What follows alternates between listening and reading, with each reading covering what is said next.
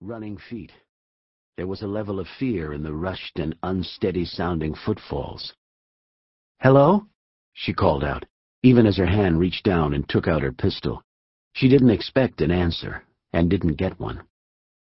She stopped now, as she finally locked on the sound's source. It was to the right, above the knoll directly in front of her. The breathing was accelerated, the rush of legs, the crashing of underbrush seemed frenetic. In another few seconds, whoever it was would have to clear the rim of dirt and rock.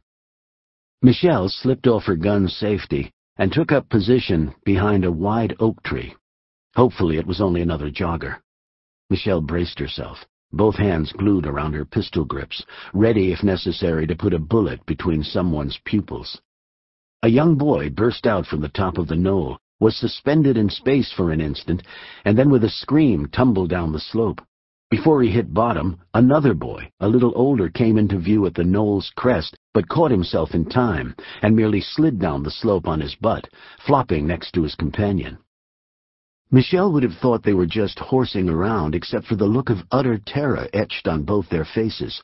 The younger one was sobbing, his face streaked with dirt and tears.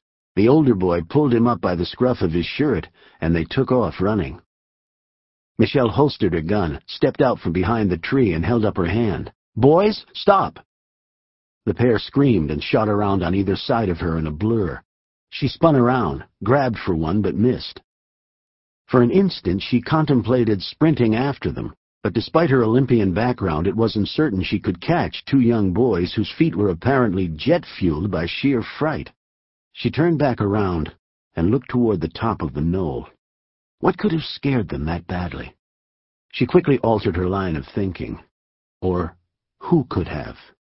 She looked once more in the direction of the fleeing boys. Then she turned back and cautiously made her way up in the direction the kids had come from. At the top of the knoll, she easily found the path the two had used. She slipped through the narrow trail erratically carved by their frantic flight. It ran for about a hundred feet, and then opened into a small clearing. In an instant, the direction of the wind changed and drove the smell deep into her nostrils.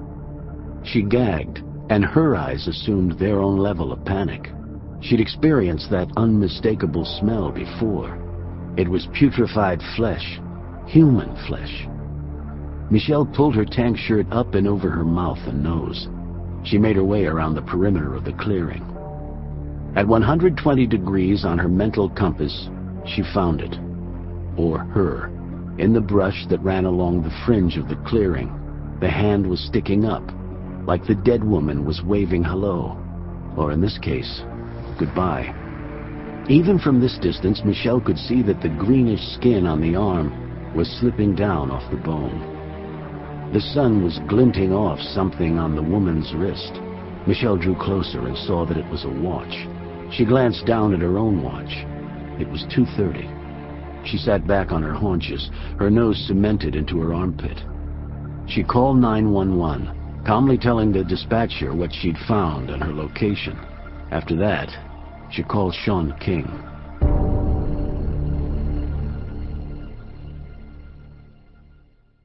The small clearing had been cordoned off with yellow police tape intertwined among the trees. All the cops wore floater masks to guard against the stench. Michelle stood off a ways and watched. Next to her was Sean King, her partner in the private investigation firm of King and Maxwell. King was in his forties, three inches taller than the five-foot-ten Michelle, and had short, dark hair, graying at the temples. He was trim and broad-shouldered, but had gimpy knees and a shoulder that a bullet had ripped into years ago. Did they find the boys? She asked King. He nodded. I understand they were pretty traumatized. Traumatized? They'll probably need therapy all the way through college. Michelle had already given a detailed statement to the local police in the person of Chief Todd Williams.